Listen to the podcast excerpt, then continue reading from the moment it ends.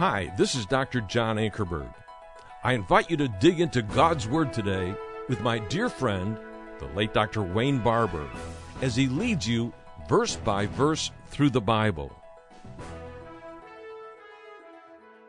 Let's look at it as it's applied to the Lord God. Look in John chapter 17 and verse 25. Chapter 17 and verse 25. At this word, righteousness, as it's applied to God Himself. It says in verse 25, O righteous Father, who is God, He is righteous. He is inherently just. He is inherently right. In Him there is no sin. There is no failure. There is no discrepancy. There is no deficiency. He is God. He is righteous. Okay, now watch. Over in Romans chapter 3 and verse 26, we see it applied to Jesus. That was God the Father. Let's look over at Jesus in Romans 3 in verse 26. We find that Jesus, being God visible, is also righteous, inherently right, inherently just, without failure, without deficiency. Romans chapter 3 and verse 26. To declare, I say, at this time, His righteousness, Jesus, that He might be just and the justifier of him who believeth in Christ. Now we see God is righteous, without failure, without deficiency, absolutely just, absolutely right. Secondly, we see Jesus the same way. Now look at man. Let's see the comparison. Romans chapter 3 and verse 10. Now we're speaking now of man, the physical being. Okay, watch. Verse 10, as it is written, there is none righteous. No, not one. Now you see a difference already. A comparison in contrast to man who is not righteous, in contrast to God who is righteous, without failure, without, without deficiency. Now, to understand Romans 3.10, we've got to go into the courtroom of God. We must go into the courtroom of God. There we find man accused of what? Of being unrighteous. For, first of all, we see his deficiency.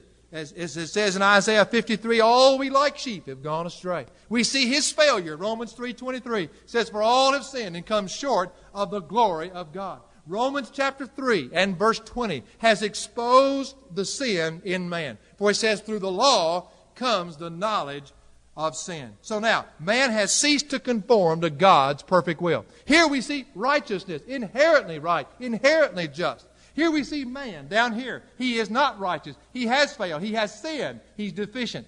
And he is not inherently just or right. Now, for man to reclaim what God once had given him in Genesis 1, something has got to take place. There has got to be a debt that has to be paid. For the wages of sin is death. I love the song that Roy Hession taught us when he was here. It says that uh, he paid a debt he did not owe, and I owed a debt I could not pay.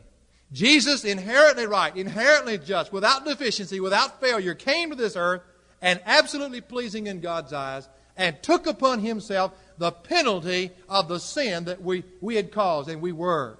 And he went to the cross for us, became our substitution, died, resurrected, and satisfied the justice of God.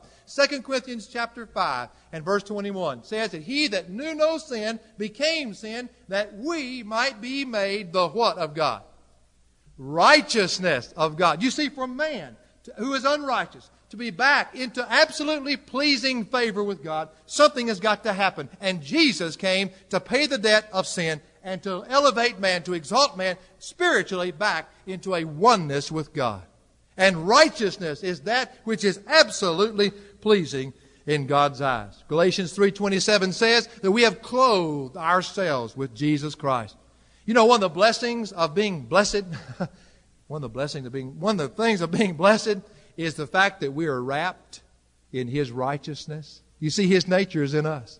Isn't it marvelous that he put on my robe of sinful humanity in order that I might put on his robe of righteousness and once again stand without blemish in Christ with God. Spiritually, I'm now one with Him.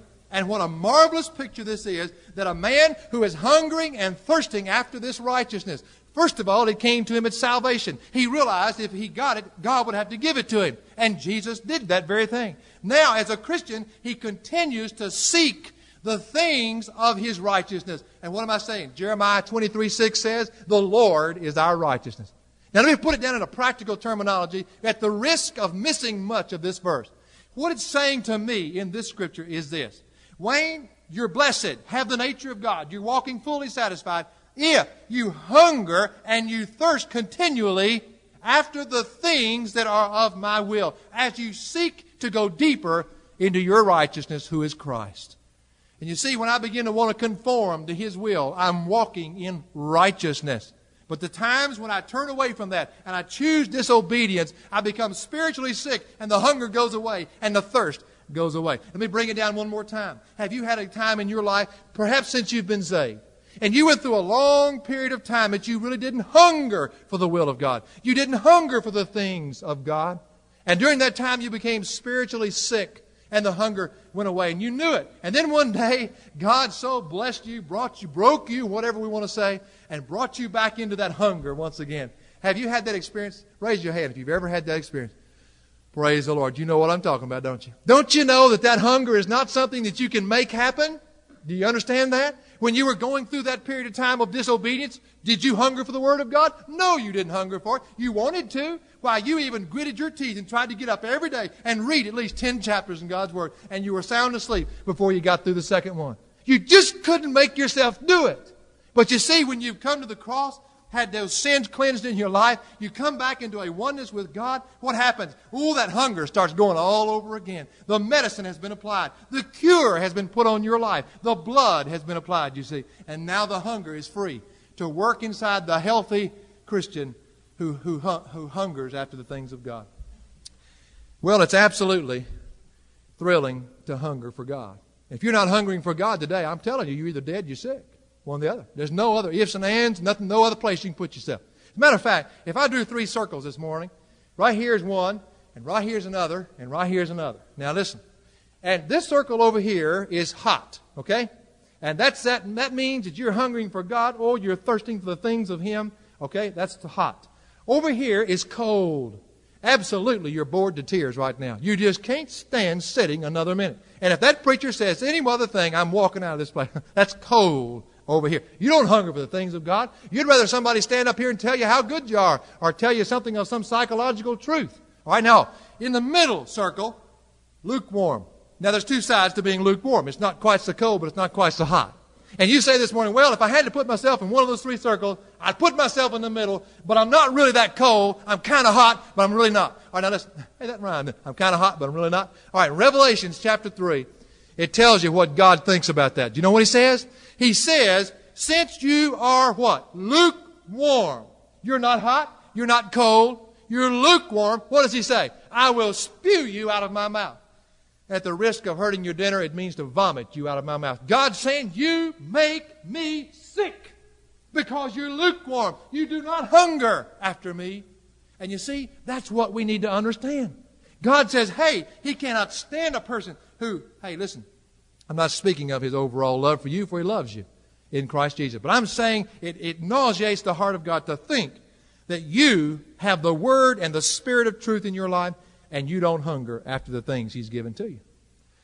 Righteousness. You wrap it up in Christ, and I believe you'll find all that you want to know. Those who hunger and thirst after the Lord our righteousness, righteousness, anything that's of Him, His will, all the things He's laid before us. John 14, 21 says, If you have my commandments and obey them, He it is that loveth me. And if you love me, you'll be loved of my Father. And then He says, And I will come to you and watch and make myself real to you. Want Jesus to be real to you today? You want to live and acknowledge that righteousness in your life? then if there's anything standing between you and Him, you need to make it right. You're sick or you're dead. And once you have done that, the hunger comes back. It's innate. It's not something you can work up. It just happens. Oh, it's good as you hunger and thirst for Him. Well, oh, me. I wish I could just get it all out, but it's just so much in it. I just trust we're hitting at least a direction for you. Thirdly, we see the satisfaction of those who hunger and thirst. What does it say? Back in Matthew 5, go back to our text. It says, Blessed are those who do hunger and thirst after righteousness, for they shall be what? Filled. Boy, what a good word. they shall be filled. Now, what is the only thing that satisfies hunger? Food, right? The only thing that satisfies hunger is food. The only thing that satisfies thirst is water. And I'll tell you what, Jesus said, I'm the bread of heaven. And he also says, I'm the well of life, the spring of living water. And the only thing that'll satisfy, like a Christian wants to be satisfied, the hunger that God has innately put within him is the Lord Jesus himself in his word. I challenge you to find where you can separate these two. For he is the living word, and here is the written word. The two of them are put together. How can I eat of Christ? Well, I eat of Christ by receiving that which is his will. How do I receive that which is his will if I don't receive that which is his word? And the Word becomes that table that you sit at as you feast upon the manna of the Lord God Himself in His inspired Word. Well, you're filled with Jesus Himself. Not in the sense of another experience where you'll have all of God you'll ever have. But it just seems like you're so aware of Jesus Himself. Notice what it says in this verse. It says, Blessed are they which do hunger and thirst after righteousness. The definite article is used in this, and I've brought this out many times. The definite article always refers to a specific group of folks. Blessed are the hungering and thirsting ones after righteousness. Which ones of this congregation is going to be going to be blessed and fully satisfied today? Those who are hungering and thirsting after righteousness. And then it says, For they shall be filled. And a better way to say that with that definite article is they themselves shall be filled. You say, wait, I've been coming to church for years. I have an emptiness in my life. Well, friend, He doesn't qualify anything going to happen in you until you make whatever it is right with God. Then the hunger comes back. Then He satisfies that hunger. Well, who shall be filled then? We know that there's a specific group. And I want you to know this. There's never a once and for all filling. Because that's in the future indicative passive, which means it's momentary and it's punctiliar. In other words, it's going to happen, yes, but it's going to be momentary. And that's what we were talking about a while ago. You're going to get hungry again. God did not put a stagnant truth into his beatitude. God said it's going to stay fresh and it's going to stay alive. And if sometime today you're reading in Exodus the 16th chapter, you'll find when the manna came down to this earth, that they were to go out and get it every day. And remember the, one of the conditions for that manna? The manna could not be stored up. It would rot. It would go away. As a matter of fact, they had to get it early, which says something to me. And they came early. And it says, as the sun grew hot, the manna melted. My friend Jesus said, I am that manna, as he talked about it in his Gospels. The bread which has come from heaven, and you must eat of me. But to eat of me, you must hunger. And before you can hunger, I must be in you. For that is the nature of one who has become blessed. You see? And to be filled with Jesus is to be satisfied with his word. Let me just show you one scripture in Exodus chapter 12. And we'll bring this to a close this morning. Exodus chapter 12, when they we're told to take the lamb, Jesus being our lamb, and to kill that lamb on the 14th day. I just want you to see some of this and see what the Lord might say to you today. In verse 5 of Exodus 12, I could read the whole passage, but I believe this will be sufficient. Your lamb shall be without blemish, a male of the first year. You shall take it out from the sheep or from the goats, and you shall keep it until the fourteenth day of the same month, and the whole assembly of the congregation of Israel shall kill it in the evening. And where they killed it was at the threshold of their house. And many times they'd catch the blood in that little pot that would sit there to catch rainwater. Then they took that blood, as he tells us here in verse 7, and they shall take of the blood and strike it on the two side posts and on the upper post of the houses, wherein they shall eat it. Now they were would put the blood over the door. Now, what did they do when they put the blood over the door? They went inside. What did Jesus say he was? He said, I am the door. Nobody cometh to the Father but by me. And as you come in that door, because of his blood, you get inside, and what they do with the lamb when they got inside? They roasted it, and then they ate it. And something God said to me when I was looking at this, oh, Wayne, you're protected by his blood, but you need to be satisfied with the lamb protected by the blood, but the very lamb that was slain was to become our satisfaction. We are to hunger and thirst after Christ, who is our righteousness. His will and His way in our life is absolutely pleasing to God, without any deficiency, without any failure, absolutely just and absolutely right. And as we are satisfied with Him, that's what He's saying, you shall be filled over and over and over again. Well, I'll close with this. Just a personal experience. Do you ever have those down days? are you uh, normal in one sense of the word? Do you ever have those, I mean, those Jeremiah days when you say, Woe unto me is the day I was born? you, ever, you ever have any of those? You realize that when you get that way, the pains begin to work inside of you. And the only thing now that will satisfy the hunger that has come will be God, His Word, and His righteousness. That's the only thing that'll satisfy. You can try anything else you want to do. Pick up the phone and call your neighbor and say, hey, boy, I've got the blues. How about you? And they're going to say, yeah, I've got them too. And you're going to be worse off when you get off the phone.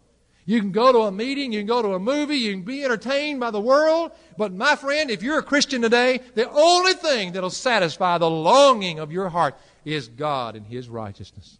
And when you come to that word, oh, my friend, you shall be filled. You shall be filled. I remember some days in a particular church I served, things really got tough, and God didn't say it wasn't going to get tough. He said, In this world you shall have tribulation. But thanks be unto God, we're blessed, and we have His nature within us. And I remember going out to the little study behind my house and lying down prostrate on the floor. Have you ever done it? And I mean, just simply let it all out before God. I was so miserable. I didn't know where I was going to be the next day. Didn't know what was going to happen. But oh, my friend, when I began to seek the will of the Father, the filling came. I don't mean filling in the sense of supernatural charisma. I'm talking about the oneness with God was made manifest. The satisfaction inwardly. Even though the circumstances outside hadn't changed a bit, I was satisfied. And that satisfaction was momentary, and it was very punctilious. It happened. But I want you to know the next day, I had to come right back to the same thing. Couldn't live off the day before's experience because that food was only to sustain me for a certain period of time. The next day, I've got to come right back and come right back to the table of God's Word. Now, let me ask you this Are you consistent? Well, Brother Wayne, I'm consistent. Praise the Lord. I believe there's some people here today that aren't consistent. You're not hungry. You're just not hungry. Matter of fact, you get into the meat of the Word, it chokes you because you've been on milk for so long of your Christian walk. Now, 1 John 1 9 says, If you'll confess it, He's faithful and just to cleanse you of all what? Unrighteousness. Therefore, now, since you've been cleansed of unrighteousness, you're free to pursue righteousness. You can come this morning. We'll give you that opportunity. Let's all stand and just bow our heads for a word of prayer. Remain with our heads bowed. Father, we thank you so very much for your word, which teaches us that you have put within us the hunger for yourself. And oh God, I, I know that we probably didn't didn't clarify the word righteousness for it's so meaningful. But Father, thank you for what it is that we seem not to be able to find words for that we're understanding in our walk. And Lord, we, we want you. Oh God, in my own life, I just want your word to be rich and real in me. And oh God, I want to walk in righteousness. And Father, I know these people do. And I pray, Father, now that you'll minister to us and show us the direction that we need to go in Jesus' name. For additional resources, log on to jashow.org. That's jashow.org.